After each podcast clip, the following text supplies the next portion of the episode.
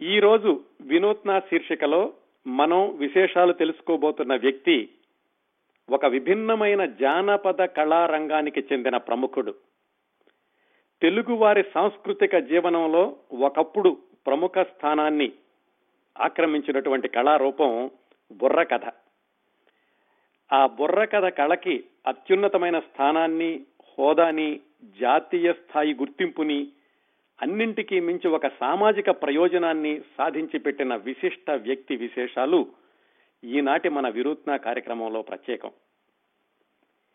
ఏడెనిమిది దశాబ్దాల క్రిందట అంటే ఈ టీవీలు అనేవి అసలు లేవు సినిమాలు కూడా ఈ జానపద కళల్ని ఇంకా అంతగా కబళించనటువంటి రోజుల్లో హరికథ తోలుబొమ్మలు బుర్ర కథ ఇలాంటివన్నీ కూడా చాలా ఈ గ్రామీణ ప్రాంత ప్రజలకి ఎక్కువగా కాలక్షేపానికి అలాగే వినోదానికి విజ్ఞానికానికి కూడా ఉపయోగపడుతూ ఉండే వాటన్నింటిలోనూ చాలా ఆకర్షణీయమైనది బుర్రకథ తెలుగుదేశంలో ఈ బుర్రకథ కళకి ఎనలేని సేవ చేసినట్టు వాళ్ళు చాలా మంది ఉన్నారు. కృష్ణా జిల్లా నుంచి పెండ్యాల వెంకటేశ్వరరావు గారు పరచూరి కోటయ్య గారు అలాగే గుంటూరు జిల్లా నుంచి కాకుమాని సుబ్బారావు గారు చింతల సత్యనారాయణ గారు సుంకర సత్యనారాయణ గారు విజయనగరం నుంచి కుమ్మరి మాస్టారు ఇంకా బెనర్జీ బృందం. వీళ్ళందరూ కూడా బుర్ర కథని విశేషంగా ప్రచారం చేసినటువంటి కళాకారులు ఆ రోజుల్లో అంటే యాభై అరవై సంవత్సరాల క్రిందట.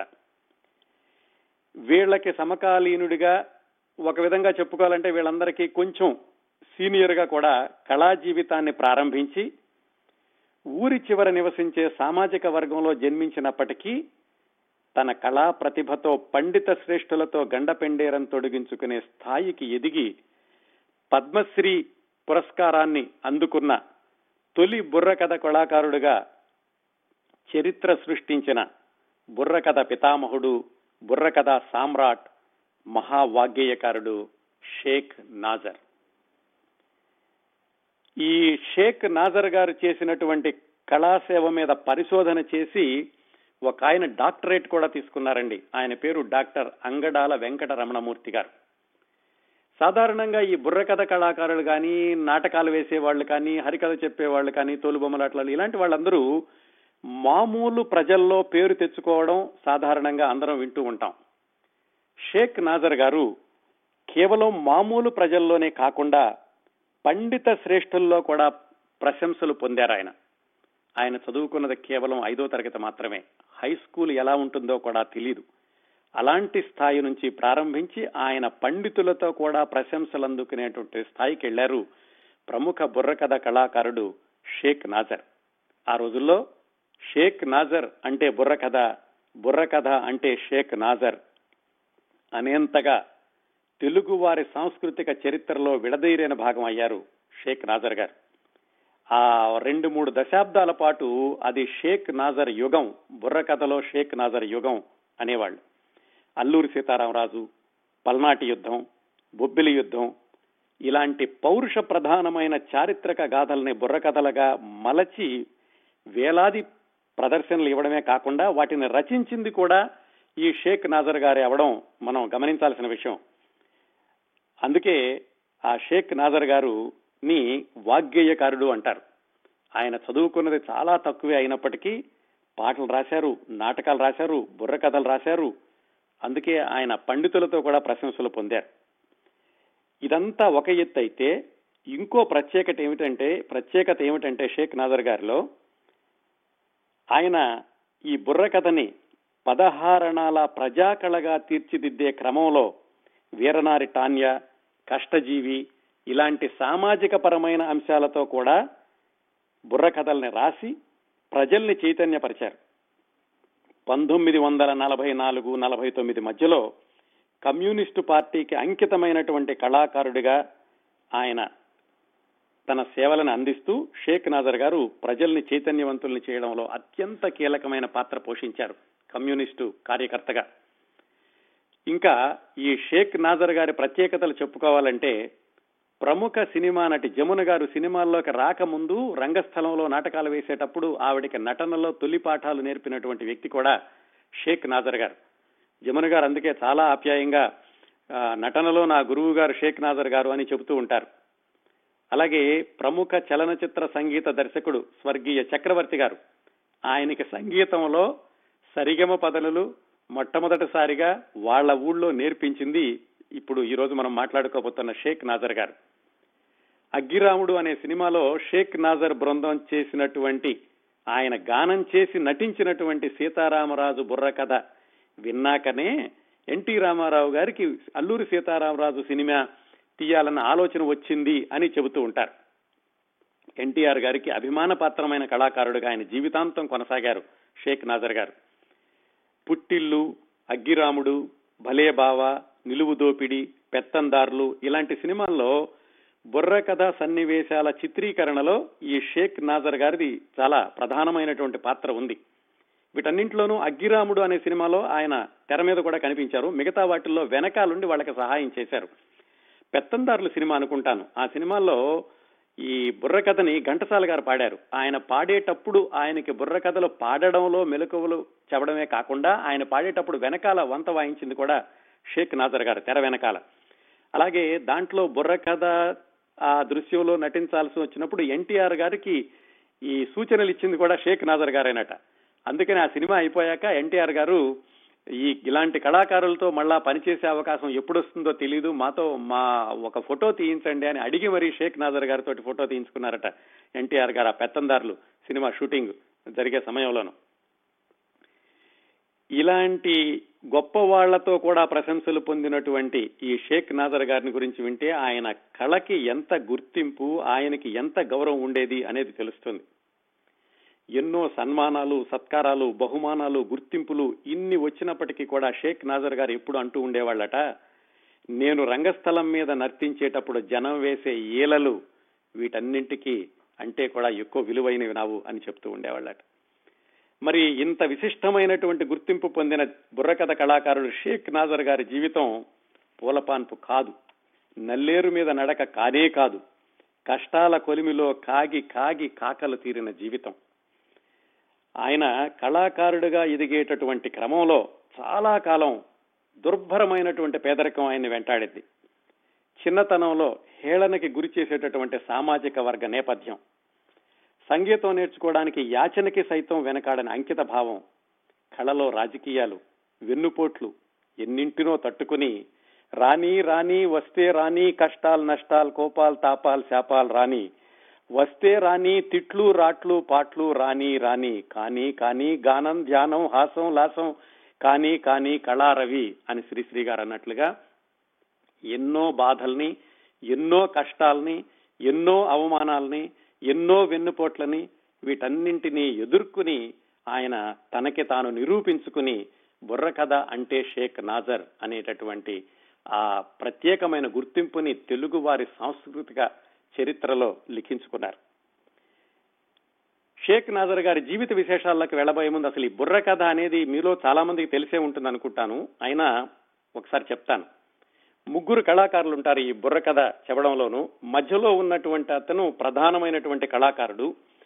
ఆయన ఈ తంబూరా లాంటిది ఉపయోగిస్తాడు. ఆ తంబూరాకి ఉండేటటువంటి బుర్రని పట్టి కానీ లేకుంటే అటు ఇటు ఉన్నటువంటి వంతలు పాడేవాళ్ళు. వాళ్ళు ఉపయోగించేటటువంటి వాయిద్యాలను కూడా డక్కీలు బుర్రలు అంటారు. బహుశా వాటి వల్ల మరి ఈ కథకి బుర్ర కథ అని పేరు వచ్చిందేమోనని కొంతమంది చెబుతూ ఉంటారు. ఈ బుర్ర కథకి ఆద్యం అంటే దీనికి ముందు జంగం కథ అని ఉండేది. అదే తర్వాత బుర్ర కథగా రూపాంతరం చెందింది అని కూడా కొంతమంది అంటూ ఉంటారు. అలాగే వివిధ ప్రదేశాల్లో దీనికి రకరకాల పేర్లు ఉన్నాయి కొన్ని చోట్ల దీన్ని తంబూరా కథ అంటారు కొన్ని చోట్ల తందాన కథ అంటారు కొన్ని చోట్ల గుమ్మెట్ల కథ అంటారు. ఇలా రకరకాల పేర్లతో వేరు వేరు ప్రదేశాల్లో ఉన్నప్పటికీ ముఖ్యంగా ఈ కృష్ణా గుంటూరు విజయనగరం ఇలాంటి జిల్లాల్లో బుర్ర కథగానే ఇది చాలా ప్రసిద్ధి చెందింది. దీనిలో ఈ ప్రధాన కథకుడిగా నాజర్ గారు బుర్రకథ చెప్తూ అటు ఇటు వంతలుగా వేరే వాళ్ళు ఉండగా ఆయన ఈ బుర్రకథకు ఒక ప్రత్యేకమైనటువంటి గుర్తింపును తీసుకొచ్చారు. కేవలం ఈ కథలు చెప్పడమే కాకుండా ముఖ్యంగా గుర్తుపెట్టుకోవాల్సింది షేక్ నాజర్ గారు అంటే ఈ సామాజిక చైతన్యానికి ఆయన చేసినటువంటి కృషి అనన్యమైనది. ఈ నేపథ్యంతో ఈ ఉపోద్ఘాతంతో మనం షేక్ నాజర్ గారి జీవిత విశేషాల్లోకి వెళదాం. ఈ రోజు నేను చెప్పబోయే విశేషాల్లో చాలా భాగం పింజారి అనేటువంటి పుస్తకంలో నుంచి తీసుకోవడం జరిగింది. ఈ పింజారి అనే పేరున్నటువంటి పుస్తకం షేక్ నాజర్ గారి ఆత్మకథ. ఈ షేక్ నాజర్ గారి ఆత్మకథని అది ఎలా తయారైందంటే ఇందాక చెప్పాను కదా ఈయన చేసినటువంటి కళాసేవ గురించి డాక్టర్ అంగడాల వెంకట రమణమూర్తి వెంకట రమణమూర్తి అనే ఆయన రీసెర్చ్ చేశారు. ఆ పరిశోధనలో భాగంగా దానికి అనుబంధంగా ఈ షేక్ నాజర్ గారు చెప్పినటువంటి విశేషాలతో ఆయన ఆత్మకథని ఆయన చెప్పినట్లుగానే రాశారు. ఆరు సంవత్సరాల పాటు అంటే పంతొమ్మిది వందల తొంభై నుంచి తొంభై ఆరు వరకు షేక్ నాజర్ గారి జీవితంలోని చివరి సంవత్సరాల్లో ఈ వెంకటరమణమూర్తి గారు ఆయన దగ్గరికి వెళ్ళి ఆయనతో కలిసి ఎక్కువ సమయం ఆయనతో గడిపి ఆయన దగ్గర నుంచి విశేషాలు తీసుకుని ఆయన పరిశోధనా గ్రంథంతో పాటుగా ఈ ఆత్మకథను రాశారు. అలాగే ఈ ఆత్మకథని ప్రచురించిన వాళ్ళు ఈ వెంకటరమణమూర్తి గారు అక్కయ్య గారు అరుణ గారు బావగారు సౌదా గారు సౌదా అరుణ అంటారు. వీళ్ళ ముగ్గురితో కూడా నేను మాట్లాడడం జరిగింది. వీళ్ళ ముగ్గురితో కూడా మాట్లాడి ఈ షేక్ నాజర్ గారి గురించి అదనంగా కొంత సమాచారాన్ని సేకరించి ఈ పుస్తకంలోని అంశాలనందరినీ అంశాలన్నింటినీ మీ ముందుకు తీసుకురావడానికి వాళ్ళ అనుమతి తీసుకుని ఇంత సిద్ధమయ్యి ఈ విశేషాలను మీ ముందుకు తీసుకొస్తున్నాను. ఈ సందర్భంలో వాళ్ళ ముగ్గురికి కూడా వెంకటరమణమూర్తి గారికి అరుణ గారికి సౌదా గారికి మనందరి తరఫున కృతజ్ఞతలు చెబుతూ మనం ఈ పింజారి పుస్తకంలో ఉన్నటువంటి ముఖ్యమైన విశేషాలు ఏమిటో తెలుసుకుందాం. పింజారి పేరు కొంచెం కొత్తగా ఉంటుందేమో కదా చాలా మందికి ఈ షేక్ నాజర్ గారు జన్మించినటువంటి సామాజిక వర్గాన్ని పింజారి అని కూడా అంటారట. ఈ పుస్తకంలో షేక్ నాజర్ గారి భార్య గారు రాశారు. ఏమిటంటే వ్యవహారంలో ఉన్నటువంటి ఆ సామాజిక వర్గం పేరు దూదేకుల సాయిబులు అంటారట. ఆ కాకపోతే ఆ సామాజిక వర్గానికి ఏమైందంటే అటు మహమ్మదీయులకి ఇటు హిందువులకి మధ్యలో నలిగిపోతూ ఉండేవాళ్ళము. అటు మహమ్మదీయులేమో పూర్తిగా మమ్మల్ని మహమ్మదీయులుగా గుర్తించే వాళ్ళు కాదు హిందువులేమో మీరు మహమ్మదీయులు కదా అనేవాళ్ళు. ఇలాంటి ఘర్షణలో మేము పెరుగుతూ వచ్చాము అని షేక్ నాజర్ గారి భార్య గారు ఈ పుస్తకంలో ఒక చోట రాశారు. అదండి అందువల్ల ఈ పుస్తకానికి పింజారి అనేటటువంటి పేరు పెట్టడం జరిగింది అని సౌదా అరుణ్ గారు చెప్పారు. ఇక విశేషాల్లోకి వెళితే ఈ నేపథ్యంలో ప్రారంభమైనటువంటి షేక్ నాజర్ గారి యొక్క జీవితం ఎక్కడ మొదలైందంటే పంతొమ్మిది వందల ఇరవై ఫిబ్రవరి ఐదవ తేదీన ఆయన జన్మించారు. అంటే తొంభై ఏడు సంవత్సరాల క్రిందట. గుంటూరు దగ్గర పొన్నెకల్లు అని ఒక ఊరుంది. ఆ ఊళ్ళో ఆ ఊరు చివర ఉండేటటువంటి ఆ సామాజిక వర్గంలో ఈ షేక్ నాజర్ గారు జన్మించారు. వాళ్ళ నాన్నగారి పేరు షేక్ మస్తాన్. వాళ్ళ అమ్మగారి పేరు బీబాబీ ఈ షేక్ మస్తాన్ గారికి ఒక అన్నయ్య ఉండేవాడు. అతని పేరు షేక్ నాజర్ ఆయన పెద్ద షహనాయి విద్వాంసుడు. ఈ షేక్ మస్తాన్ గారేమో చెక్క భజన చేస్తూ ఉండేవాళ్ళు. వాళ్ళ అన్నయ్య గారు చాలా చిన్నతనంలోనే చనిపోయారు ఆ షహనాయి విద్వాంసుడు.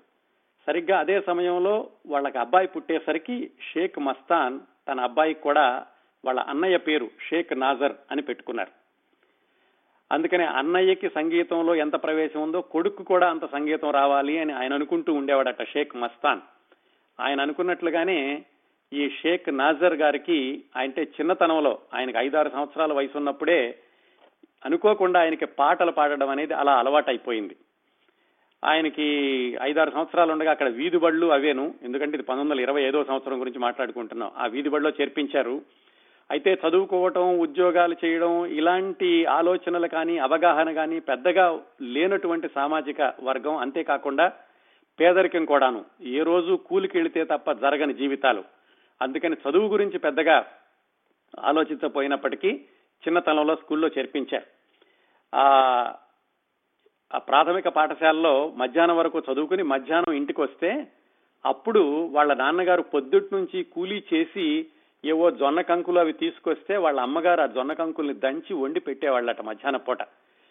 ఈ పిల్లాడికి పెట్టి మళ్ళీ అందరూ కలిసి స్కూల్కి వెళ్ళిపోతూ ఉండేవాళ్ళు వాళ్ళ అమ్మగారు నాన్నగారు అందరూను. ఈ కుర్రవాడికి ఒక్కొక్కసారి మధ్యాహ్నం వచ్చేసరికి వాళ్ళ అమ్మ అరే ఇవాళ మీ నాన్న ఇంకా ఏమీ తీసుకురాలేదురా ఏమీ లేదు తినడానికి ఈ మజ్జిగ తాగి వెళ్ళిపో అంటూ ఉండేదట. అలాంటప్పుడు కూడా ఆ పిల్లడు అంటే ఐదారు సంవత్సరాలు ఉన్నటువంటి షేక్ నాజర్ వెళ్ళిపోతూ వెళ్ళిపోతూ పాడుకునేవాడట. ఏమని? సజ్జజొన్నలు లేవు గాని చల్లతాగి చదువుకోరా అంటూ పాడుకుంటూ వెళ్ళేవాడట స్కూల్కి. ఈ చిన్న పిల్లడు పాడుతుంటే ఆ ఊర్లో వాళ్ళందరికీ కూడా చాలా ముచ్చటేసి దగ్గరకు పిలిచి పాడించుకుని ఏవో పప్పు బెల్లాలు ఇలాంటివి పెడుతూ ఉండేవాళ్ళు. ఇలా పాడుతూ ఉన్నప్పుడు ఊళ్ళో వాళ్ళు అనేవాళ్ళట ఏమయ్యా మస్తాన్ మీ అబ్బాయి బాగా పాడుతున్నాడు మరి మీ అన్నయ్యలాగా సంగీతం వస్తుందేమో ఎవరి దగ్గరైనా సంగీతం చెప్పించరాదా? అంటూ ఉండేవాళ్ళట. ఆయనకి మామూలుగా జర జీవితం జరగడానికే రోజు కూలికి వెళ్ళాలి. ఇంకా అలాంటప్పుడు ఎక్కడో ఒక చోట పెట్టి సంగీతం చెప్పించాలి అన్నటువంటి ఆ దానికి పునాది కానీ ప్రణాళిక కానీ ఆర్థిక పరిస్థితులు కానీ ఒప్పుకునేది కాదు వాళ్ళ నాన్నగారికి. అలా ఉండగా ఈయన స్కూల్లో ఈ చిన్న పిల్లడిగా ఉన్నప్పుడే పాటలు బాగా పాడుతున్నాడు కానీ నాటకాల్లో వేషాలు వేయిస్తూ ఉండేవాళ్ళు. అలా నాటకాల వేషాలు వేయించేటప్పుడు ఒకసారి అక్కడ కనకతార అని ఒక నాటకం వేస్తుంటే ఒక శ్యామల రెడ్డి గారని కాస్త ఉన్న ఆయన. ఆయన ఏమయ్యా మీ పిల్లవాడు బాగా పాటలు పాడతాడు కదా ఈ కనకతారలో వేషం వేయించు అని ఆ కనకతార అనేటువంటి నాటకంలో చిన్న వేషం వేయించారు. ఆ నాటకానికి హార్మోనియం వాయించిన ఆయన పేరు ఖాదర్ సాహెబ్. ఆయన ఈ మస్తాన్ గారి ఇంటికి వెళ్ళి ఏమండి మీ వాడు బాగా పాటలు పాడుతున్నాడు ఒక పని చేయండి మీ వాడిని నాతో పంపించండి నేను సంగీతం నేర్పిస్తాను అని అడిగారు. ఒక్కొక్కసారి చాలా ఆశ్చర్యం వేస్తుంది ఒక మనిషికి ఒక మనిషి మీద ఎందుకు అభిమానం పడుతుంది అనేది.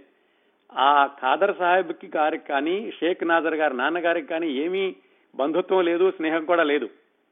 కేవలం పిల్లవాడు బాగా పాడుతున్నాడు కదా అని అడిగేసరికి వాళ్ళ నాన్నగారు సరే ఎలాగో సంగీతం చెప్పిద్దాం అనుకున్నాం కదా అని సరే అలాగే తీసుకెళ్ళండి అన్నాడు.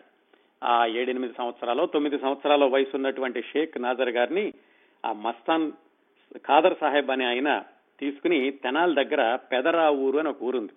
ఆ ఊరు తీసుకెళ్ళారు అక్కడ రామకృష్ణ శాస్త్రి గారు అనే టిఆర్ దాసు అనే ఒక ఆయన ఉండేవాళ్ళు. ఈ రామకృష్ణ వాళ్ళ అబ్బాయి రామకృష్ణ శాస్త్రి గారు తర్వాత గొప్ప నటుడయ్యారు. ఆ దాసు గారి దగ్గర పెట్టాడు. అప్పట్లో ఎలా ఉండేదంటే ఈ ఊళ్ళల్లో కాస్త నాటకాల్లో కానీ గాన కళలో కానీ ప్రావీణ్యం ఉన్న వాళ్ళు ఒక చిన్న చిన్న సంస్థల్లాగా ప్రారంభించి వాటిని గాన సభ అని నాటక సభ అని అంటూ ఉండేవాళ్ళు. ఆ సభలో పిల్లలకు కానీ పెద్దవాళ్ళకి కానీ నాటకాల్లో తర్ఫీదు ఇవ్వడం పాటల్లో తర్ఫీదు ఇవ్వడం చేస్తూ ఉండేవాళ్ళు. అలాగా ఈ నాజర్ గారిని బాలరత్న సభ అనేటటువంటి నాటక సభలో చేర్పించుకుని ఆ టిఆర్ దాసు అన్న ఆయన ఆ పది పన్నెండు సంవత్సరాల వయసు ఉన్నప్పుడు ఆయనకి నాటకాల్లో అభ్యాసం ఇచ్చారు. అలాగే సంగీతం కూడా నేర్పుతూ ఉండేవాళ్ళు. దాదాపుగా సంవత్సరం పాటు ఆ టిఆర్ దాస్ గారి దగ్గర నాటకాల్లో వేషాలు వేయడం అలాగే పాటలు పాడడం సంగీతంలో ప్రాథమిక పాఠాలు ఇవన్నీ నేర్చుకున్నారు షేక్ నాజర్ గారు పది పదకొండు సంవత్సరాల వయసులో. అక్కడ ఒకసారి నాటకం వేసేటప్పుడు వాళ్ళ నాన్నగారు వెళ్ళారట కుర్రాడు అక్కడ ఏదో చదువుకుంటున్నాడు కదా వీడు అసలు ఎలా వేస్తున్నాడో నాటకాలు ఏమిటని రేపల్లెలో ఒక నాటకం వేస్తుంటే వాళ్ళ నాన్నగారు అంటే షేక్ మస్తాన్ గారు ఆ ప్రేక్షకుల్లో ఉండి చూస్తుంటే ప్రేక్షకులు అందరూ అన్నారట ఆ కుర్రాడు ఎవరో బ్రహ్మాండంగా పాడుతున్నాడు వాడి గొంతు అద్భుతంగా ఉంది కాకపోతే పళ్ళు కొంచెం పెద్దగా కనపడుతున్నాయి పళ్ళు ముందుకు వచ్చినట్టున్నాయి అని అన్నారట. మర్నాడు పొద్దున్నే వాళ్ళ నాన్నగారు ఈ కుర్రాడిని ఊరి చివరికి తీసుకెళ్ళి ఆయన జేబులో చెక్కుముకి రాళ్ళు ఉండేవి. ఈ నిప్పు రాజేయడానికి. ఆ చెక్కుముకి రాళ్ళతోటి ఆ ముందు పళ్ళనన్నింటినీ అరగదీయడం ప్రారంభించారట.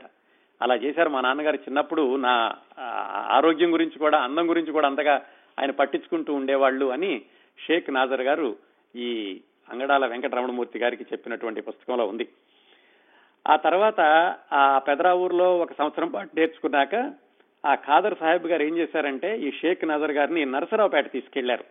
ఇంకొక స్థాయి పైకి వెళ్ళి సంగీతంలో మిగతావి నేర్చుకుందరు కానీ అని. ఆ నరసరావుపేటలో ఈయనకి సంగీతం నార్పిన ఆయన పేరు మురుగుళ్ళ సీతారామయ్య గారు. ఆయన దగ్గర పెట్టాడు తీసుకెళ్ళి. ఆ మురుగుళ్ళ సీతారామయ్య గారి దగ్గర ఏమైందంటే సంగీతం అయితే నేర్పుతాను బాబు మరి నా దగ్గర ఉండడం కానీ భోజనం కానీ ఇలాంటి వాటికి నా దగ్గర ఏం వసతులు లేవు. నా దగ్గర ఏమి నాటక సభలు ఇలాంటివి లేవు. నెలకు కనీసం మూడు రూపాయలన్నా నువ్వు తీసుకురాగలిగితే నిన్ను పోషించడం ఎలాగో చూస్తాను అని ఆ సీతారామయ్య గారు చెప్పారు. అంతేకాకుండా ఆయన మామూలుగా ప్రయత్నించారు పోనీ ఎక్కడైనా వారాలు ఎక్కడైనా దొరుకుతాయేమో ఈ కుర్రవాడికి వారాలు చేసుకుంటే వారానికి ఒక చోట తిని నా దగ్గర చదువుకుంటాడని ప్రయత్నించారు. కానీ పెద్ద పెద్ద అగ్రవర్ణాల వాళ్ళు కానీ ఆఫీసర్లు వ్యాపారస్తులు ఎవరు దానికి ముందుకు రాలేదు. అప్పుడు వీళ్ళ నాన్నగారి కబురు చేశారు మళ్ళా. షేక్ మస్తాన్ గారి కబురు చేసి ఏమండి మరి మూడు రూపాయలు ఇస్తే మీ అబ్బాయికి నేను చెప్పగలను అన్నారు. ఆయన పాపం జేబులో ఉన్నటువంటి మూడు రూపాయలు ఇచ్చి ఇంతే ఉందండి ప్రస్తుతానికి. మరి మా మా వాడికి ఎంతవరకు చెప్పగలిగితే అంతవరకు చెప్పండి అని వాళ్ళ నాన్నగారు చెప్పి వెళ్ళారు. చదువు చెప్పించాలన్నటువంటి ఆశ ఎలాగూ లేదు. సంగీతంలోనైనా మా వాడు కాస్త నేర్చుకుంటే బాగుంటుంది. ఏదో చూడండి మీరే అని వాళ్ళ నాన్నగారు ఆ మురుగుళ్ళ సీతారామయ్య గారికి అప్పచెప్పి ఆయన వెనక్కి వెళ్ళారు. అది రెండు మూడేళ్ళు గడిచింది. రెండు మూడు నెలలు గడిచాక ఆయనకి కూడా కష్టమైంది. మళ్ళీ కబురు చేసి మస్తాన్ గారు ఇక నేను భరించలేనండి. నా దగ్గర నేను ఎక్కువ కాలం మీ వాడికి చెప్పలేను. నాకు ఆర్థికంగా నా పరిస్థితులు కూడా బాగాలేవు అంటే వాళ్ళ నాన్నగారు చెప్పారు చూడండి నాకు కూలి కూడా సరిగా జరగడం లేదు. ఏదో ఒకలాగా మీరే చూడండి. మా వాడిని మాత్రం ఇప్పుడు మాన్పిచ్చేస్తే మధ్యలో ఇదవుతుంది అని చెప్పేసరికి సరే నేను చూస్తానులే అని ఆయన ఏం చేశారంటేనట ఆ సందర్భం వింటుంటే ఒకసారి పద్మశ్రీ అందుకోవడానికి ఢిల్లీ వెళ్ళిన షేక్ నాజర్ గారి పునాదులు అక్కడ అనిపిస్తూ ఉంటుంది. ఆ మురుగుళ్ళ సీతారామయ్య గారు ఈ షేక్ నాజర్ అనేటటువంటి పన్నెండేళ్ళ కుర్రాడిని ఒక జోలిలాగా కట్టి భుజం మీద మురుగుళ్ళ సీతారామయ్య గారి భార్యే ఆ జోలిలో ఏదో కొంచెం భిక్షలాగా వేసి వెళ్ళరా అందట. ఆయన కుర్రాడిని తీసుకుని పక్కనే వేశ్యల వీధి ఉంటే ఆ వీధిలోకి వెళ్ళి అమ్మా అని పిలిచాడట. అక్కడ నలుగురు కళావంతులు అప్పట్లో వేశ్యలంటే కళావంతులు వాళ్ళకు కూడా కళల్లో ప్రవేశం ఉండేది. వాళ్ళందరూ బయటకు వచ్చి ఏంటి గురువు గారు ఈ పిల్లడెవరు? మీరేమిటి? మమ్మల్ని పిలిచారు? అని అడిగితే అమ్మా వీడు నా దగ్గర చదువుకోవడానికి వచ్చాడు. వీడికి తినడానికి తిండి కూడా సరిగా లేదు. నా పరిస్థితి కూడా అలాగే ఉంది. మీరు దయచేసి నలుగురు నాలుగు నాలుగు పిడికిళ్ళు బియ్యం వేస్తేనో లేకపోతే భోజనం పెడితేనో వీడిని మీరు ఆ భోజనానికి ఏర్పాట్లు కనుక మీరు చూస్తే మిగతా చదువు నేను నేర్పుతాను అని ఆయన ఆ వేశ్యా విధులు అడిగితే వాళ్ళు గురువు గారు మీరు అడగడం ఏమిటండి? మేము పెట్టకపోవడం ఏమిటి? కాకపోతే మా దగ్గరికి మీరు వస్తారా? మా దగ్గరికి మీ కుర్రాన్ని రాణిస్తారా మిగతా వాళ్ళు? అని అడిగి అది నేను చూసుకుంటాను అని ఆయన చెప్పిన మీదట అప్పుడు రోజు వాళ్ళేదో ఇంత కాస్త బియ్యమో కూరగాయలో ఇస్తే అవి తీసుకుని వెళ్ళి గురువు గారికి ఇస్తే అక్కడ వండుకుని తింటూ అలా చదువుకున్నారండి షేక్ నాజర్ గారు సంగీతంలో ప్రథమ పాఠాలు. ఆ సంగీతంలో ఆయన అప్పుడు నేర్చుకున్నటువంటి పాఠాలే ఆ తర్వాత ఆయన సొంతంగా బుర్రకథ రాసుకున్నప్పుడు ఏ పాటను ఏ రాగంలో పాడాలో కూడా ఆయన చక్కగా రాసుకున్నారు. వాటన్నిటికీ పునాది ఈ సంగీతం నేర్చుకునే దగ్గర ఉంది. ఆ మురుగుళ్ళ సీతారామయ్య గారి దగ్గర కొంతకాలం నేర్చుకున్నారు. సరే ఆయన దగ్గర కూడా సంగీతం అయిపోయాక ఇంకా మళ్ళా ఇంటికి వచ్చేశారు అయితే సంగీతం నేర్చుకుని ఏమి చేయాలి? ఉద్యోగం అనేది అలాంటిది ఎప్పుడూ రాదు. చదువు ఎప్పుడో మానేసేశారు. ఇంకా వాళ్ళకు ఉన్నటువంటి వేరే ఒకే ఒక ప్రత్యామ్నాయం ఏమిటంటే నాటకాలు వేయడం. నాటకాలు వేస్తే ఏదో కొంచెం డబ్బులు వస్తాయి. ఆ నాటకాలు వేసిన రోజులు మాత్రమే. అంతవరకే ఆ ప్రణాళిక సంగీతం నేర్చుకోవడం వెనకాల. సరే ఇంటికి వచ్చాక మళ్ళీ ఏం చేయాలి? మరి ఏదో ఒకటి జరగాలి. నాటకాలు ఏదో ఒకటి రెండు నాటకాలు వచ్చి లేని రోజుల్లో మళ్ళీ ఈయన కూడా కూలీకి వెళ్ళడం అక్కడే పొగాకు బేరన్లుంటే ఆ పొగాకు బేరంలో పనిచేయడానికి వెళ్ళడం ఇంకా ఆ కుట్టు మిషన్ తోటి బట్టలు కుట్టేటటువంటి దర్జీ పని నేర్చుకోవడం ఇలాంటివన్నీ ప్రారంభించారు. ఆ పదిహేడు పదహారు పదహారు సంవత్సరాల వయసులో ఇలాంటి పనులన్నీ చేస్తూ ఉండగా రోజుల్లోనే వాళ్ళ నాన్నగారు కూడా మరణించారు. దాంతో ఆయనకి ఇంకా బాధ్యతలు పెరిగినాయి. ఒక చెల్లెలు కూడా ఉంది. ఆ చెల్లెలు పెళ్ళి చేయడానికని అంత చిన్న వయసులోనే ఆ పెదరా ఊర్లోనూ నరసరావుపేటలోనూ ఉండగా నాటకాలు వేసినప్పుడు బహుమతులు కప్పులు వస్తే ఆ కప్పుల్ని అమ్మేసి వాటితోటి చెల్లెలు వివాహం చేశారు షేక్ నాజర్ గారు అంత చిన్న వయసులోనే. ఇంకా ఎలా ఉండేదంటే ఆ రోజుల్లో గుంటూరు జిల్లాలో కొంచెం ఈ పంట ఇవి తక్కువగా ఉండేసరికి వీళ్ళు ఉన్నటువంటి ప్రదేశాల్లో అక్కడి నుంచి కొంచెం పంటలు బాగా పండేటటువంటి కృష్ణా జిల్లా వచ్చి సంక్రాంతికి అక్కడ ఏవో ఆ ఇంటింటికి తిరిగితే వాళ్ళు వేసినటువంటి ధాన్యం ఒకటి రెండు బస్తాలు అయితే వాటిని తీసుకుని వెళ్ళి తింటూ ఉండేవాళ్ళు. అలాగా ఒకసారి వాళ్ళ పెదనాన్నగారు అబ్బాయి షేక్ నాజర్ గారు ఇద్దరూ కలిసి ఆ సన్నాయి డోలు పట్టుకుని కృష్ణా జిల్లా వెళ్ళి ఆ సంక్రాంతి సమయంలో ఏవో ఒక రెండు బస్తాలు వడ్లు తీసుకుని వాటిని తీసుకుని కూడా వచ్చారు. అంత భయంకరమైనటువంటి దుర్భరమైన పేదరికంలో పెరుగుతూ వచ్చారు. అయితే నాటకాల్లో వేషాలు లేనప్పుడు మరి బట్టలు కుడుతూ ఉండేవాళ్ళు దర్జీగాను. అవి కూడా ఏంటంటే మొట్టమొదట్లో సరిగా వచ్చేవి కాదు. ఇచ్చిన వాళ్ళందరూ కోప్పడుతూ ఉండేవాళ్ళట. ఏమిటి ఇలా చేస్తున్నావు ఇలా కుడుతున్నావు అని. మొత్తానికి ఎలాగో దాంట్లో ఆ దర్జీ పనిలో కాస్త అనుభవం సంపాదించుకుని బట్టలు కుడుతూ ఉండగా బట్టలు కుట్టేటప్పుడు మరి ఈయనకి పాటలు బాగా వచ్చు కదా బాగా జోరుగా గొంతెత్తి పాటలు పాడుతుంటే కొమ్మినేని బసవయ్య గారని ఆయన వచ్చి విని ఎరా అబ్బాయి నువ్వు పాటలు బాగా పాడుతున్నావు మరి ఇదెందుకురా? ఒక పని చెయ్యి బెజవాళ్ళ మా చుట్టాలు ఉన్నారు వాళ్ళ పిల్లలకి హార్మోనియం నేర్పాలి పోనీ హార్మోనియం నేర్పడానికి వెళ్ళరాదా? అని అడిగారట. అది షేక్ నాజర్ గారి జీవితంలో ఒక మలుపు. అలా ఆయన మాట మీద ఆయన విజయవాడ వెళ్ళి వాళ్ళ పిల్లలకి ఏదో హార్మోనియం నేర్పడం. ఇలా హార్మోనియం నేర్పుతున్నాడని తెలిసి వీళ్ళ ఊళ్ళు వీళ్ళ ఊరు ఇది పొన్నికల్లు. ఆ ఊళ్ళో వాళ్ళు కూడా మాకు కూడా పాఠాలు చెప్పొచ్చు కదా అని అడగడంతో ఆయన వచ్చి పొన్నికల్లు ఆ చుట్టుపక్కల ఊళ్ళల్లో పాఠాలు చెప్పడం ప్రారంభించారు. అంటే జీవితంలో ఒక స్థాయి కొంచెంగా పెరిగింది. ఆ పొన్నికల్లలో పాఠాలు చెప్పేటప్పుడే ఈయన దగ్గర సరిగమలో నేర్చుకున్నటువంటి కుర్రవాడే ఆ తర్వాత చలనచిత్ర సీమలో రికార్డులు సృష్టించినటువంటి సంగీత దర్శకుడు చక్రవర్తి. చక్రవర్తి గారు వాళ్ళ అమ్మగారు నాన్నగారు వాళ్ళ అక్కయ్య గారు అందరూ కూడా షేక్ నాజర్ గారి దగ్గర సంగీతం నేర్చుకున్నారట ఆ రోజుల్లో. ఇదంతా కూడా పంతొమ్మిది వందల నలభై ప్రాంతాల్లో అయి ఉంటుంది అలా ఈయన చుట్టుపక్కల ఊళ్ళల్లో పాఠాలు నేర్పుతూ దర్జీ పని చేస్తూ వాళ్ళ అమ్మ వాళ్ళు కూలీకి వెళుతూ కాస్త ఆర్థికంగా పర్వాలేదు అనుకుంటున్న రోజుల్లో తుళ్ళూరు అనేటటువంటి ఊళ్ళో పాటల పోటీలు జరుగుతుంటే వాళ్ళ మిత్రులందరూ కలిసి అరే పాటల పోటీలు జరుగుతున్నాయి అక్కడికి అక్కడికి వెళ్ళొచ్చు కదా అని సలహా ఇచ్చారు. అక్కడికి పాటల పోటీకి వెళ్ళడం అనేది షేక్ నాజర్ గారి జీవితంలో గొప్ప మలుపుకి పెద్ద మలుపుకి దారితీసింది.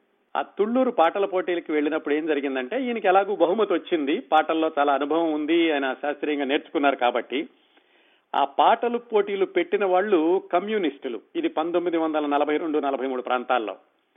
ఆ కమ్యూనిస్టులు పెట్టినటువంటి పాటల పోటీల్లో బహుమతి వచ్చాక కమ్యూనిస్టులే ఈయన్ని అడిగారు. మీరు మా ఉద్యమంలోకి రావచ్చు కదా మాతో పాటుగా ఈ ప్రజా కళల్లో పాలు పంచుకోండి అని షేక్ నాజర్ గారిని అడిగారు. ఆయనకి ఎలాగూ వేరే వ్యాపకం కూడా లేదు. ఆయన కూడా నచ్చింది. పైగా ఈ పాటల పోటీకి వెళ్ళడానికి ముందే ఆయన హేతువాద సాహిత్యం చదవడం ఈ త్రిపురనేని రామస్వామి చౌదరి గారు రాసినటువంటి పుస్తకాలు చదవడం మిత్రులు చెప్పడం వీటన్నింటితోటి ఆయన కూడా కాస్త ఈ ఈ వామపక్ష భావాలు వంటబట్టని. అందుకని ఈ కమ్యూనిస్టు మిత్రులు అడగగానే ఆయన వెంటనే ఆ పార్టీలో కార్యక్రమాల్లోకి వెళ్ళడానికి నిశ్చయించుకున్నారు. అప్పుడు ఏం జరిగిందంటే ఈ రెండవ ప్రపంచ యుద్ధం సమయంలో నలభై రెండు నలభై మూడు ప్రాంతాల్లో ఎక్కువగా ప్రజల్ని చైతన్యవంతుల్ని చేయడానికని కమ్యూనిస్టు పార్టీ వాళ్ళు వివిధ ప్రజా కళల్ని ప్రోత్సహించడం ప్రారంభించారు. దానిలో భాగమే బుర్ర కథ. అలా ఈ షేక్ నాజర్ గారిని కూడా తీసుకున్నాక ఈయన్ని ప్రధాన కథకుడుగా కాకుండా ఒక వంతగాడుగా పెట్టి రామకోటి అనే ఆయన్ని ప్రధాన కథాకారుడుగా కళాకారుడిగా పెట్టి బుర్ర కథని వాళ్ళు అభ్యాసం చేయడం ప్రారంభించారు ఈ కమ్యూనిస్టు మిత్రుల యొక్క ప్రోద్బలం మీద. అదేమిటి? అది కూడా మామూలు ఏవో పౌరాణిక గాథలు చారిత్రక గాథలు కాకుండా కొంచెం సామాజిక చైతన్యానికి ఉపయోగపడేటటువంటి కథల్ని ప్ర- చెప్పడం ప్రారంభించారు. అయితే మొట్టమొదటి బుర్రకథ చెప్పినప్పుడు షేక్ నాజర్ గారు పక్కన ఉన్నారు అంటే వంతగాడుగా ఉన్నారు అంతే. మొట్టమొదటి బుర్రకథ అయిపోయాక ప్రధాన కథ చెప్పినటువంటి రామకోటి అన్న ఆయన నాకు ఈ ప్రధాన కథ వద్దు ఏదో మీరిద్దరు అటు ఇటు ఉంటున్నారు మధ్యలో నేను నలిగిపోతున్నట్టుంది నేనే పక్కనుంటాను అలాగైతే కనుక నేను హాస్యమో రాజకీయమో చెప్పుకుంటాను నువ్వు కావాలంటే నువ్వు చెయ్యి అని షేక్ నాజర్ గారిని ప్రధాన కథకుడిగా తీసుకొచ్చారు. రెండవ బుర్రకథ వాళ్ళు చేసిన దాంట్లో.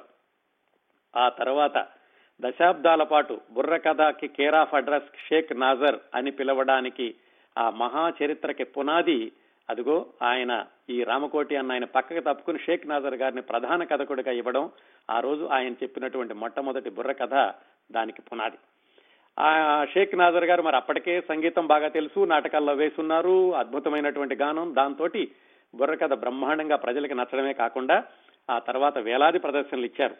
అప్పుడు వాళ్ళు చెప్పింది ఏమిటంటే టాన్యా అని ఒక రష్యన్ వనిత యొక్క కథ అన్నమాట. దాంతో చెప్తూ వెళ్ళారు. ఇంక అక్కడి నుంచి ఆయన దాదాపుగా ఈ కమ్యూనిస్టు పార్టీలో పూర్తి సమయం పనిచేయడం ప్రారంభించారు. సుమారుగా అదే సమయంలో ఆయనకి వివాహం కూడా అయింది. ఆ వివాహ విషయాల తర్వాత చెప్తాను. ఈ కమ్యూనిస్టులతో పూర్తిగా మమేకమైపోయి ఆ కార్యక్రమాల్లో తిరుగుతూ బుర్ర కథలు చెబుతూ వాళ్ళ సిద్ధాంతాలను ప్రచారం చేస్తూ వెళ్ళేటప్పుడు పార్టీ తరఫున నెలకి ముప్పై రెండు రూపాయలు ఇచ్చేవాళ్ళు భార్యాభర్తలిద్దరికీ కలిసి. ఆ ముప్పై రెండు రూపాయల్లో పదహారు రూపాయలు మళ్ళీ భోజనాలు కడత కట్టేవాళ్ళు. ఆ మిగతా పదహారు రూపాయలతో ఈయన జీవితం గడపడం కానీ ఈ ఈ కార్యక్రమాలు చేయడం కానీ చేస్తూ ఉండేవాళ్ళు. ఊళ్ళో మళ్ళీ వాళ్ళ అమ్మగారు మిగతా వాళ్ళందరూ కూలికి వెళ్ళడం అలా జరుగుతూనే ఉంది. ఈయన మాత్రం ఈ కమ్యూనిస్టు కార్యకలాపాల్లో ఉన్నారు. ఈ కమ్యూనిస్టు కార్యకలాపాల్లో ఉన్నప్పుడే డాక్టర్ గరికపాటి రాజారావు గారని ఆయన రాష్ట్ర ప్రజానాట్య మండలి దానికి ఉండేవాళ్ళు అనమాట నాటకాలు వేసేవాళ్ళు ఆయన వైద్యుడైనప్పటికీ ఈ ప్రజానాట్య మండలిలో చాలా చురుకుగా ఉండేవాళ్ళు. ఆయన కూడా ఈ షేక్ నాజర్ గారిని తీసుకుని ఆయన బుర్రకథలుతో పాటుగా ఆయన నాటకాల్లో వేయించడం ఇలాంటివన్నీ చేశారు. ఈ కమ్యూనిస్టు పార్టీలో ఉండగానే షేక్ నాజర్ గారు బుర్రకథ రాసేటటువంటి అవకాశం కూడా వచ్చింది. అది ఎలాగంటే ఆ రోజుల్లో బెంగాల్ కరువు అని పంతొమ్మిది వందల నలభై నాలుగులో వచ్చింది. ఆ బెంగాల్ కరువు విని ఆయన చెలించిపోయి సొంతంగా బుర్రకథ రాసి దాన్ని ప్రజల్లో ప్రచారం చేయడం ప్రారంభించారు. ఎంతగా అంటే ఆయన బుర్రకథ విని అప్పట్లో సినిమాల్లో ఉన్నటువంటి గోవిందరాజుల సుబ్బారావు గారు మద్రాసు తీసుకెళ్ళి ఈయనతోటి బెంగాల్ కరువు బుర్రకథని మద్రాసులో చెప్పించారు. ఆ బుర్రకథ వినడానికి వచ్చినటువంటి గూడవల్లి రామబ్రహ్మం గారు నేను ఇలాగ పల్నాటి చరిత్ర అనేటువంటి ఒక నాటక ఒక సినిమా తీస్తున్నాను. ఇది స్క్రిప్టు. నువ్వు దీంట్లో ఏమైనా పాటలు కానీ అలాంటిది ఏమైనా రాయడానికి ఉంటుందా అని షేక్ నాజర్ గారిని అడిగారు ఆ గూడవల్లి రామబ్రహ్మం గారు. అలాగే అక్కడ ఆ బెంగాల్ కరువు కథ ఈయన చెప్తున్నప్పుడు బుర్ర కథ ప్రముఖ నా నటశేఖరుడు బళ్ళారి రాఘవాచారి గారు. ఆయన విని కళ్ళెంటే నీళ్ళు పెట్టుకుని ఈయన్ని కౌగిలించుకున్నారట షేక్ నాజర్ గారిని. ఇంత అద్భుతంగా రాసి చెబుతున్నావు నువ్వు అని. అంతగా ఆయన నాజర్ బుర్ర కథ ప్రజల్లోకి వెళ్ళిపోవడమే కాకుండా ప్రభుత్వం నాజర్ బుర్ర కథను నిషేధించే స్థాయికి కూడా వెళ్ళింది. ప్రజల్ని రెచ్చగొడుతున్నాడు అని చెప్పి ఈయన బుర్రకథ నిషేధించడం కూడా జరిగింది.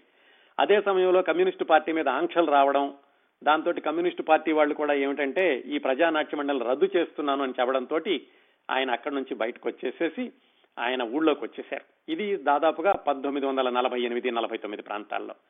మళ్ళీ ఊర్లోకి వచ్చినాగా ఆయన ఖాళీగా ఉండలేదు. ఎందుకంటే అలవాటైనటువంటి ఆ ఆ పనులు కాబట్టి ఆయన ఊళ్ళో కూడా యువజనుల్ని వాళ్ళని చేరదీసి సంఘాల్లాగా పెట్టి రైతుల చైతన్యానికి ఆ ఈ కూలీల చైతన్యానికి ఇలాంటి వాటికి పాటలు రాస్తూ ఆయన ఉద్యమాలు నిర్మించడం ప్రారంభించాడు. చిన్న చిన్న ఉద్యమాలు తనంతటగా. ఆయన రాసేటటువంటి పాటల్లో ఒక చోట పొద్దున్నే సద్దికూడు మధ్యాల నీలకూడు కొద్దిగా జీతం అయ్యే పద్దాకా తోముడు అయ్యే పెద్దోరి భాగ్యమట్ల పోగాయే జీతగాడ. ఇలాంటి పాటలు రాస్తుంటే ఒక పెద్ద ఆయన పట్టుకుని ఒక రోజు వీధిలో ఏమిట్రా నువ్వు జీతగాడివి జీతగాడికి సద్దన్నం కాకుండా నువ్వు వేడివేడి అన్నం పెడతారా? అని కొట్టి ఈయన చేతిలో పార్కర్ పెన్ ఉంటే అది కూడా లాక్కుని వెళ్ళిపోయాడట షేక్ నాజర్ గారి దగ్గర నుంచి. ఆ తర్వాత కుర్రాళ్ళకి తెలిసి వీళ్ళందరూ వెళ్ళి ఆ భూస్వామిని పట్టుకుని ఏమిటి నువ్వు షేక్ నాజర్ని ఇలా చేశావా? అని ఆయన బెదిరించి ఆయన పెన్ను తీసుకురావడం మళ్ళీ ఆయనతో క్షమాపణ చెప్పేసడం ఇలాంటివన్నీ జరిగినాయి అనుకోండి. ఇలా ఈయన ఉద్యమాలు నిర్మిస్తున్నటువంటి రోజుల్లోనే పోలీసులు ఈయన వెనకాల పడడం ఈయన అరెస్ట్ చేయడం ఈయన రాసినటువంటి బుర్రకథలు వీటిది పాటల పుస్తకాలని లాక్కోవడం ఈయన కొట్టడం ఇలాంటివన్నీ చేసేవాళ్ళు. అలా దాదాపుగా రెండు మూడు సంవత్సరాల పాటు ఆయన అజ్ఞాతవాసంలో ఉండడం కొండల్లో తలదాచుకోవడం అడవుల్లో ఉండడం అర్ధరాత్రి పూట ఇంటికి రావడం ఈయన ఇంటికి రాకపోయేసరికి ఇంట్లో ఉండవాళ్ళని వాళ్ళు పోలీసులు కొట్టడం ఇలాంటివన్నీ కూడా జరిగినాయి. అదే రోజుల్లో ఇటు తెలంగాణలో సాయుధ పోరాటం కూడా జరుగుతోంది. ఆంధ్రదేశంలో ఇదిగో ఇలాగా కమ్యూనిస్టులు వేధించడం కమ్యూనిస్టుల మీద నిషేధం విధించడం ఇలాంటివన్నీ కూడా జరిగినాయి.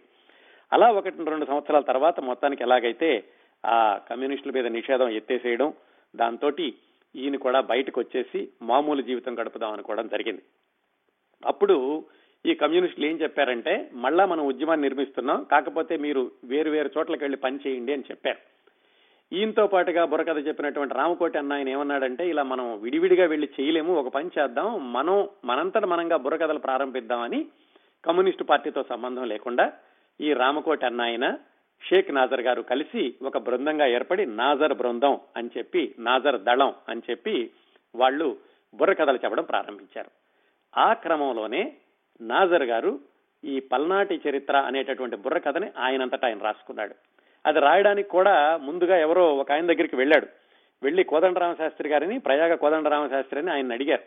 అయితే ఆయన చెప్పారట నేను రాసి పెట్టగలను కాకపోతే నేను రాస్తే కవిత్వంలాగా ఉంటుంది పద్యాల్లాగా ఉంటుంది నువ్వు రాస్తే దాంట్లో ఆత్మ ఉంటుంది నువ్వే రాసుకో కావాలంటే నేను సహాయం చేస్తాననేసరికి షేక్ నాజర్ గారు రాసినటువంటి మొట్టమొదటి బుర్ర కథ ఆ పల్నాటి చరిత్ర. పంతొమ్మిది వందల నలభై ఎనిమిది ఆ ప్రాంతాల్లో రాశారనుకుంటాను. అది తర్వాత పుస్తక రూపంలో కూడా వచ్చింది. షేక్ నాజర్ గారు చిన్నప్పుడు చదువుకున్నటువంటి సంగీతం ఆయనకి తర్వాత రోజుల్లో ఎంతగా ఉపయోగపడింది అనడానికి ఆ బుర్రకథ చదివితే తెలుస్తుంది. దాంట్లో ఆయన ఏ పాట ఏ రాగంలో పాడాలో కూడా రాసుకున్నారు. ఆ రాగాలు స్వరబద్ధం చేయడం అవన్నీ కూడా ఆయనకి చిన్నప్పుడే అలవాటైంది కాబట్టి బుర్రకథలో కూడా అంత స్పష్టంగా రాసుకోగలిగారు.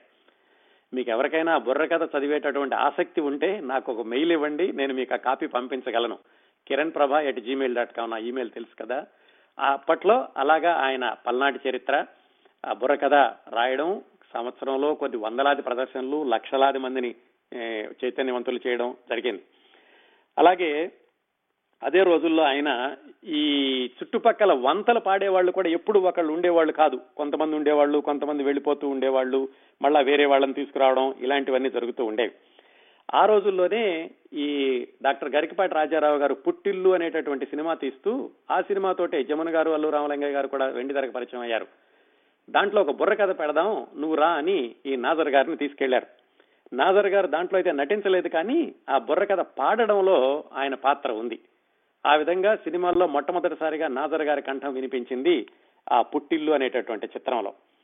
ఆ తర్వాత ఈయన దగ్గర ఎక్కువగా ఈయనకి సహాయకుడిగా ఉన్నటువంటి రామకోటి అన్న ఆయన సినిమాల్లోకి వెళ్ళిపోయాడు. ఈయన్ని కూడా తర్వాత ఒకసారి సినిమాల్లోకి పిలిచి అగ్గిరాముడు అనేటటువంటి సినిమా తీసేటప్పుడు ఆ రామారావు గారు భానుమతి గారు కూర్చుని ఉంటారు. దాంట్లో ఒక బుర్రకథ కావాలి అని అల్లూరి సీతారామరాజు బుర్రకథని అప్పుడు ఆయనతో రాయించి పదిహేను రోజులు కూర్చోబెట్టి ఆత్రేయ గారు దానికి మాటలో పాటలు రాశారు. ఈ నాజర్ గారితో ఆ బుర్రకథ రాయించి ఆయనతో పాడించి ఆయనకి అటు ఇటు ఉన్నవాళ్ళే ఆ రామకోటి లక్ష్మీనరసయ్య అన్న ఆయన. మీరు యూట్యూబ్లో చూస్తే మీకు కనిపిస్తారు వాళ్ళ ముగ్గురు. వీళ్ళు ముగ్గురు ఒక బృందంగా చాలా రోజులు కొనసాగారన్నమాట. ఆ అగ్గిరాముడిలో ఈయన చెప్పినటువంటి అల్లూరి సీతారామరాజు బుర్రకథ విన్నాకే ఎన్టీ రామారావు గారికి అల్లూరి సీతారామరాజు అనేటువంటి సినిమా నిర్మించాలన్న కోరిక వచ్చిందని అప్పట్లో సినిమా పత్రికల్లో రాసుకున్నారు. భానుమతి గారు కూడా అన్నారట బుర్రకథ ఇంత అద్భుతంగా ఉంటుందా? దీనికి ఇంత ప్రభావం ఉంటుందా? అని. ఈయన బుర్రకథ అవగానే చెప్పారట. ఆ తర్వాత అలాగే పెత్తందారులు నిలువు దోపిడి అలాంటి చిత్రాల్లో కూడా నాజర్ గారి యొక్క స్వరం వినిపించింది. ఆ బుర్రకథ చిత్రీకరణలో ఆయన యొక్క నేపథ్యంలో ఎంతో సహాయం చేశారు. ఇలా కాస్త పంతొమ్మిది వందల నలభై తొమ్మిది యాభై తర్వాత కాస్త బాగానే ఈయన జీవితం గాడిలో పడింది. ఈ బుర్రకథలు చెబుతూ ఉండేవాళ్ళు. కాకపోతే పూర్తిగా పేదరికం తీరింది అనడానికి లేదు. ఎందుకంటే ఇది వర్షాకాలంలో మళ్ళీ ఉండే కాదు. వర్షాకాలంలో లేనప్పుడు మళ్ళా మామూలుగానే ఆయన ఆర్థిక ఇబ్బందులు కొనసాగుతూ ఉండేవి. పెద్దగా ఇల్లు కట్టుకోవడం కూడా చాలా రోజుల వరకు రాలేదు. ఒక రోజు ఎవరో ఈయన కోసం బేర ఈయన అడగడానికి వచ్చి బుర్రకథ దానికోసమని ఆయన పేరు ఈదుల నారాయణ రెడ్డి. ఆయన చూసి ఇదేమిటి? పాకలో ఉంటున్నావు? అని చెప్పి ఆయనకి ఆయన బుర్రకథని ఒక ఫారెస్ట్ ఏరియాలో ఏర్పాటు చేసి ఆ ఫారెస్ట్ రేంజర్ గారితో చెప్పి ఆ ఇంటికి కావలసినట్టు వాసాలు అలాంటివన్నీ ఇప్పించారట. అలాగే ఇంకొక ఆయనతో చెప్పి ఇటుకలు ఇప్పించి కాస్త ఇల్లు కట్టుకో అని చెప్పారు. ఆ విధంగా ఆయన అభిమానులు ఇచ్చినటువంటి సలహా మేరకు వాళ్ళు ఇచ్చిన ప్రోద్బలం వాళ్ళు చేసిన సహాయంతో ఒక సొంత ఇల్లు అంటూ ఏర్పరచుకోగలిగారు. ఆ తర్వాత నుంచి కూడా కుటుంబం కుటుంబ సభ్యుల్ని కాస్త మంచిగా చూసుకునేటటువంటి ఆర్థిక అండదండలు కూడా కొంచెం కొంచెంగా పెరగడం ప్రారంభించింది. అయితే ఎప్పుడూ ఒకటే ఈ బుర్రకథ నడవదు కదా? అందుకని మరొక పౌరుష ప్రధానమైనటువంటి కథ ఏముంటే బాగుంటుంది అనుకుని ఆయన బొబ్బిలి యుద్ధం కథ తీసుకున్నారు. ఈ పల్నాటి యుద్ధం అల్లూరి సీతారామరాజు ఇవి నడుస్తూనే ఉన్నాయి. ఈ బొబ్బిలి కథ రాయడానికని చెప్పి ఆయన విజయనగరం చుట్టుపక్కల ఉన్నటువంటి వాళ్ళందరి దగ్గరతోటి మాట్లాడి అన్నాబత్తుల నారాయణమూర్తి భాస్కర్రావు ఇలాంటి వాళ్ళందరితోటి ఆ చుట్టుపక్కల వాళ్ళ దగ్గరికి వెళ్ళి అక్కడ విశేషాలన్నిటి కూడా సేకరించి ఆ బొబ్బిలి యుద్ధం అనేటటువంటి బుర్రకథని రాశారు. రాయడం అయితే రాశారు. మరి ఎక్కడ చెప్పాలి? మొట్టమొదటి కథ విజయనగరంలోనే చెబుదాం అనుకున్నారు. ఎందుకంటే ఆ చుట్టుపక్కల ప్రాంతాలకు సంబంధించింది కాబట్టి. అక్కడ కూడా ఈ విఘ్నేశ్వర ఉత్సవాలు ఏవో జరుగుతున్నాయి. ఆ స్టేజీ మీద ఈయన మొట్టమొదటిసారిగా బొబ్బిలి యుద్ధం బుర్రకథ చెప్పడానికని పూరుకున్నారు. సరే మొట్టమొదట్లో ప్రార్థన చేశాక విజయనగర వీర బొబ్బిలి చరిత్రము అని ఈయన ప్రారంభించగానే అక్కడ ఉన్నటువంటి ప్రేక్షకులందరూ కూడా ఆపు ఆపు అని కేకలేయడం మొదలుపెట్టారు. ఎందుకు అంటే బొబ్బిలి యుద్ధం కథ ఇక్కడ చెప్తావా నువ్వు? నువ్వు ఏం చెప్తావు అసలు? నీకేం తెలుసు? నీవు ఈ ఊరాడే కాదు కదా. ఇక్కడ బొబ్బిలి యుద్ధం కథ ఎలా చెప్తావు మా ముందు అని అంటుంటే అప్పుడు షేక్ నాజర్ గారు చూడండి నేను కాలినడకతో ఈ ఊళ్ళన్నీ తిరిగి సమాచారం సేకరించి నేను ఈ కథ రాసుకున్నాను. కథ వినండి మీరు. కథలో కనుక ఏమవుతున్నా తప్పులున్నాయి అనుకుంటే నేను అప్పుడు మీ ముందే క్షమాపణ చెప్పేసి ఇంకెప్పుడు కూడా కథ చెప్పను అని చెప్పి వాళ్ళని ఒప్పించి దాదాపు బ్రతిమాలినట్లుగా చేసి మూడు గంటల పాటు ఆయన బొబ్బిలి యుద్ధం బుర్రకథ మొట్టమొదటిసారిగా విజయనగరంలో బొబ్బిలి ప్రాంతంలోనే చెప్పారు. ఆ విన్న వాళ్ళల్లో బొబ్బిలికి చెందినటువంటి రాజుల బిడ్డలు కూడా ఉన్నారట. వాళ్ళందరూ విన్నాక వేదిక ఎక్కి ఈయన్ని గౌరవించి చాలా మంచి కథ చెప్పావు. మాలో మా పూర్వీకుల్లో ఉన్నటువంటి మంచి గుణాలను నువ్వు ఎక్కువగా చెప్పావు అని వాళ్ళందరూ కూడా మెచ్చుకున్నారు. అంతగా బుర్ర కథ అనే దాన్ని ఆయన రక్తంలో కలిసిపోయినట్లుగా చేశారు షేక్ నాజర్ గారు. ఇలాంటి అద్భుతమైనటువంటి కథలు రాయడమే కాకుండా ప్రజల యొక్క ప్రశంసలు అందుకుంటూ. ఇది అయిపోయాక ఆయనకి ఇంకా ఎక్కడికన్నా వెళితే బంగారపు తొడుగులు వేయడం అలాగే వెండి కప్పులు ఇవ్వడం పెద్ద పెద్ద బహుమతులు రావడం ఇలాంటివి కూడా మామూలు అయిపోయినాయి సింహ తలాటకం భాస్కర ఘంటా కంకణం ఇలాంటివన్నీ ఇచ్చారు. భీమవరంలో గన్నాపత్తుల రంగరాయ సోదరులు అని ఉండేవాళ్ళు ఐదుగురు. వాళ్ళ ఐదుగురు కలిసి ఈయనకి కనకాభిషేకం చేసి బంగారు గండ పెండేరం తొడిగారు. ఆ సమయంలో ఆయనకి ఏం చేశారంటే ఒక రథాన్ని కట్టి ఆ రథం మీద ఈ షేక్ నాజర్ గారిని కూర్చోపెట్టి డెబ్భై జతల ఎడ్లని ఆ రథానికి కట్టి అందులో ప్రజలు కళాకారులు శిష్యులు ఈ షహనాయి సన్నాయి బ్యాండ్ మేళం వీళ్ళందరితో ఊరంతా కూడా ఊరేగించి భీమవరంలో వేదిక మీదకి తీసుకొచ్చి అక్కడ ఆయన కాలికి గండపెండేరం తొడిగారు. వాళ్ళలో మహామహులైనటువంటి పండితులు ఉన్నారు సంగీత విరాట్ మహావాది వెంకటప్పయ్య శాస్త్రి గారు అలాగే తెనాలికి చెందినటువంటి రామానుజం గారు సూరి గారు వీళ్ళందరూ కూడా ఈ షేక్ నాజర్ గారికి ఆ గండపెండేరం తొరిగేటటువంటి సందర్భంలో ఉన్నారు. ఇంకా అక్కడి నుంచి ఆయనకి విపరీతంగా పేరు రావడం ఈ బుర్రకథలో ఒక్కొక్క మెట్టే ఎదుగుతూ రావడం ఎక్కడైనా సరే నాజర్ బుర్రకథ అంటే కిక్కిరిసిపోయేటటువంటి జనం వెళ్ళేటటువంటి రోజులు వచ్చినాయి. ఈ కమ్యూనిస్టులతో తిరిగినటువంటి సాహచర్యం ఆ నేపథ్యం ఉంది కదా. దాంతో ఈయన పంతొమ్మిది వందల అరవై తొమ్మిది డెబ్భై ఆ ప్రాంతాల్లో నక్సల్ బరీ ఉద్యమం మొదలైనప్పుడు ఆ స్ఫూర్తితోటి వామపక్ష భావాలతోటి ఈయన మరికొన్ని బుర్రకథలు చెప్పడం ప్రారంభించారు. అలాంటప్పుడు ఈ విప్లవ రచయితల సంఘం వాళ్ళు కూడా ఈయన్ని ఆహ్వానించి సభ్యుడిగా చేర్చుకున్నారు. కానీ ఎందుకో ఆయన అందులో ఇమడలేక ఆ విప్లవ రచయితల సంఘంలో ఎక్కువ కాలం ఉండలేక బయటకు వచ్చేశారు ఇంకా తర్వాత ఈయన ఆ సినిమాల్లో వేయడం అప్పుడప్పుడు సినిమాల్లోకి వెళ్ళి రావడం అది అలా జరిగింది. అయితే ఎప్పుడూ కూడా ఇంత ఇంకా మామూలుగానే ఉన్నారు బ్రహ్మాండంగా జరుగుతోంది చాలా జీవితం బ్రహ్మాండంగా ఉంది అని చెప్పుకోవడానికి లేదు. వాళ్ళకు ఉండేటటువంటి కష్టాలు కూడా వాళ్ళకు ఉంటాయి. ఎలాగంటే ఈయన దగ్గర ప్రధాన వంతగాడుగా ఉన్నటువంటి ఒక ఆయన ని విజయవాడ ఆకాశవాణిలో పనిచేసేటటువంటి ఇంకొక ఆయన పిలిచి ఓ పని చెయ్యి నువ్వు నాతో వచ్చేసేయి మనమే నాజర్ దళం అని చెబుదాము అనుకుని అని చెప్పి మనం ఢిల్లీలో ఒక ప్రదర్శన ఉంది. అక్కడికి వెళితే కనుక ఆల్ ఇండియా రేడియోలో నాకు ఉద్యోగం వస్తుంది నాకు వస్తే నీకు ఇప్పిస్తాను అని ఆల్ ఇండియా రేడియోలో పనిచేసే ఒక ఆయన ఈ నాజర్ గారు పక్కన ప్రధాన వంతగడగా ఉన్నటువంటి ఒక ఆయన్ని తీసుకుని వెళ్ళారు. తీసుకుని వెళ్ళి విజయ ఆయన ఢిల్లీలో ప్రదర్శన ఇచ్చారు. మేమే నాజర్ దళం అని చెప్పి. అదంతా నాజర్ గారికి ఎలా తెలిసింది? వాళ్ళు వెళ్ళి వచ్చాక ఒక పుస్తకంలో ప్రధానంగా బొమ్మ వేసి నాజర్ దళం అని పెట్టారు. దాంట్లో నాజర్ గారు లేరు. దాంతో ఆయనకు ఆశ్చర్యం వేసింది. ఏం జరిగింది? ఏమిటి? అంటే తన పక్కన ఉన్నటువంటి వ్యక్తే అక్కడికి వెళ్ళి తనకు వెన్నుపోటు పడవడానికి ప్రయత్నించారు అని తెలిసింది. అలాంటప్పుడు మళ్ళీ ఆయన వేరే వంతగాళ్ళని ఎత్తుక్కోవడం వాళ్ళకి మళ్ళీ ఆయన అభ్యాసం ఇవ్వడం శిక్షణ ఇవ్వడం వాళ్ళతోటి పాడించడం ఇలాంటి ఇబ్బందులని కూడా కొనసాగుతూనే వచ్చినాయి. మళ్ళా కొంతకాలం తర్వాత ఒక వంతగాడు వెళ్ళిపోయి నేను విడిగా రా వేడిగా చేసుకుంటాననడం ఆయన విడిగా వెళ్ళిపోయాక ఇదిగో నాజర్ గారి దగ్గర పనిచేసిన వచ్చిన అతను అని చెప్పేసరికి ఆ పేరుతోటి ఆయన కూడా తెచ్చుకోవడం. ఇలా ఈ వంతగాళ్ళకి ఈయన ఇవ్వడం వాళ్ళు తగ్గిపోవడం వీటన్నిటితో కూడా విసుగు చెంది చివరికి ఆయన భార్యకే నేర్పి ఈ బుర్రకథ కళని వంతగత్తెగా అంటే ఆ వంతగాడు ఒక వంతగాడు పాత్రలోని వాళ్ళ భార్యనే తీసుకుని కొంతకాలం ఆయన చేశారు. అలాగే వాళ్ళ అబ్బాయి కూడా పెద్దవాడయ్యాక వాళ్ళ అబ్బాయిని కూడా తన బృందంలో చేర్చుకుని ఆయనతో కూడా కలిపి ఈ నాజర్ గారు ప్రదర్శనలు ఇచ్చారు పంతొమ్మిది వందల డెబ్బై ఎనిమిది ఆ ప్రాంతాల నుంచి ఆ వచ్చినటువంటి ముఖ్యమంత్రులందరూ ముఖ్యమంత్రులందరూ కూడా ఈయనకి సన్మానించడం అలాగే ఈయనకి గౌరవించడం ఈయనకి సత్కారం చేయడం ఇలాంటివన్నీ జరిగినాయి. పంతొమ్మిది వందల డెబ్భై తొమ్మిదిలోనూ ఎప్పుడో ఈయనకి ఏం చేశారంటే అప్పట్లో ఉన్నటువంటి ముఖ్యమంత్రి అంజయ్ గారు అనుకుంటాను ఆయన ఏం చేశారంటే కొంత డబ్బులు ఇస్తాను నువ్వు ఈ బుర్రకథలో శిష్యుల్ని తయారు చెయ్యి ఒక స్కూల్ లాగా పెట్టు అని ఆర్థిక సహాయం చేసి ఈయనతోటి కొంతమందికి బుర్రకథలో శిక్షణను కూడా ఇప్పించారు. ఇలా కాస్త పంతొమ్మిది వందల డెబ్బై డెబ్బై ఐదు డెబ్బై ఆరు తర్వాత ఆయన ఆర్థికంగా నిలదొక్కుంటూ కాస్త ఈ ఈ బుర్రకథని ప్రచారం చేస్తూ బుర్రకథని నేర్పుతూ శిష్యుల్ని తయారు చేస్తూ ఆయన గడుస్తూ ఉంది. ఎన్టీ రామారావు గారు ముఖ్యమంత్రి అయ్యాక కూడా నాజర్ గారికి ఆ అగ్గిరాముడు చిత్రము పెత్తందారులు నిలువు దోపిడి ఆ చిత్రాల్లో ఉన్నటువంటి పరిచయంతో నాజర్ గారంటే చాలా అభిమానంగా ఉంటూ ఉండేవాళ్ళట.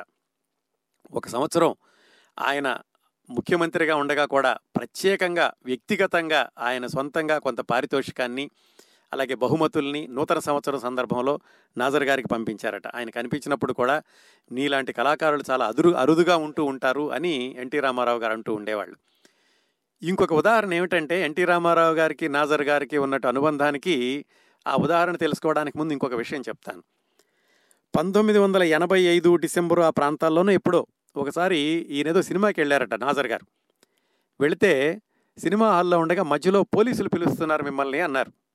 ఈయనకి ఆశ్చర్యం వేసింది. ఇదేమిటి నేను ఈ ఉద్యమాలు ఇవన్నీ అయిపోయినాయి కదా మళ్ళీ ఇప్పుడు పోలీసులు రావడం ఏమిటి అని సరే ఆయన భయం భయంగా బయటకు వచ్చారు. వస్తే పోలీసులు వచ్చి మిమ్మల్ని కలెక్టర్ గారు తీసుకురమ్మంటున్నారు అని అడిగారు. ఎందుకని ఈయన భయపడుతూ కలెక్టర్ గారి దగ్గరికి వెళ్ళేసరికి ఆయన అభినందనలండి నాజర్ గారు. మీకు కేంద్ర ప్రభుత్వం పద్మశ్రీ పురస్కారాన్ని ఇచ్చింది. రాబోయే రిపబ్లిక్ దినోత్సవాల్లో మీకు పద్మశ్రీ ఇస్తుంది. మీరు ఢిల్లీ వెళ్ళాలి అని ఆ శుభవార్తని తెలియచేశారు. అలాగే పంతొమ్మిది వందల ఎనభై ఆరులో ఆయన వెళ్ళారు.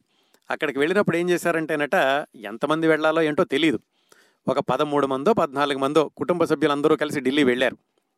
తీరా అక్కడికి వెళ్ళాక ఢిల్లీలో వాళ్ళు చెప్పారు మీకు ఇద్దరికి మాత్రమే హోటల్ ఇస్తాము మిగతా వాళ్ళ సంగతి మాకు తెలియదు అన్నారు. అప్పుడు మరి అప్పటికప్పుడు ఏం చేయాలో తెలియక ఆయన తెలిసిన వాళ్ళతో అక్కడ అడిగితే వాళ్ళు ముఖ్యమంత్రిగా ఉన్నారు ఎన్టీ రామారావు గారు. ఎన్టీ రామారావు గారికి ఫోన్ చేసి ఎన్టీ రామారావు గారు అప్పుడు మళ్ళా ప్రత్యేకంగా వ్యక్తిగతంగా ఢిల్లీలో ఉన్న ఎవరికో ఫోన్ చేసి వాళ్ళందరికీ కూడా వసతి సదుపాయాలు ఉండేలాగా చూడండి అని చెప్తే అప్పుడు ఎన్టీ రామారావు గారి మాట మీద ఆయన తెలిసినటువంటి రాజకీయ ప్రముఖులో లేకపోతే అభి- అభిమానులో ఎవరో వాళ్ళందరూ కలిసి నాజర్ గారి కుటుంబ సభ్యులందరికీ కూడా వసతి సదుపాయాలు ఏర్పాటు చేశారు. సరే అక్కడ ఆయన పద్మశ్రీ తీసుకున్నారు వెనక్కి వచ్చారు అంతగా ఎన్టీ రామారావు గారు అభిమానిస్తూ ఉండేవాళ్ళు చివరి వరకు అని నాజర్ గారు ఈ ఆత్మకథలో చెప్పుకున్నారు. పంతొమ్మిది వందల ఎనభై ఆరు నుంచి ఆయన కొంచెం ఆరోగ్యం దిగజారడం ప్రారంభించింది. అలాగే వయసు కూడా మీద పడింది. అయినా కానీ బుర్రకథలు చెప్తూ వచ్చారు. ఒక ఒక్కొక్కసారి వాళ్ళ కుమారుడు ఉండేవాడు పక్కనే ఒక్కొక్కసారి భార్య గారు ఉండేవారు. అలా చెబుతూ ఉండి పంతొమ్మిది వందల తొంభై ఒకటి నుంచో తొంభై నుంచో ఆరోగ్యం మరీ దిగజారేసరికి ఇంకా ఆయన బుర్రకథలు చెప్పడం విరమించుకున్నారు. అయితే ఎప్పుడు ఉండేది ఏమిటంటే ఆయన సంపాదించినటువంటి ఈ విజ్ఞానం ఈ కళ ఆయన చేసినటువంటి పరిశోధన వీటన్నిటితోటి ఆంధ్ర విజ్ఞాన చరిత్ర అనేటటువంటి ఒక పుస్తకం రాయాలి అని ఒక ఆలోచన ఉండేది. దాంతో వాళ్ళ అమ్మాయి ఎక్కువగా సహాయం చేసింది. సహాయం చేస్తే వాళ్ళ అమ్మాయి చెప్పి రాయిస్తూ ఆయన ఆ చివరి రోజుల్లోనే ఈ పుస్తకం రాసినటువంటి రమణమూర్తి గారికి కూడా ఇంటర్వ్యూలు ఇస్తూ ఆయన పరిశోధన పూర్తి చేయించారు. పంతొమ్మిది వందల తొంభై ఏడు ఫిబ్రవరి నెల వచ్చింది.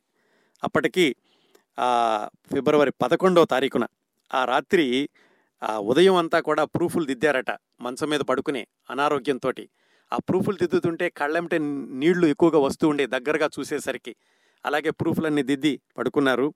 ఆ పంతొమ్మిది వందల తొంభై ఏడు ఫిబ్రవరి పదకొండవ తారీఖు రాత్రి పన్నెండు నుంచి ఆయన పన్నెండు వరకు కూడా ప్రూఫ్లు దిద్ది పడుకున్నారు.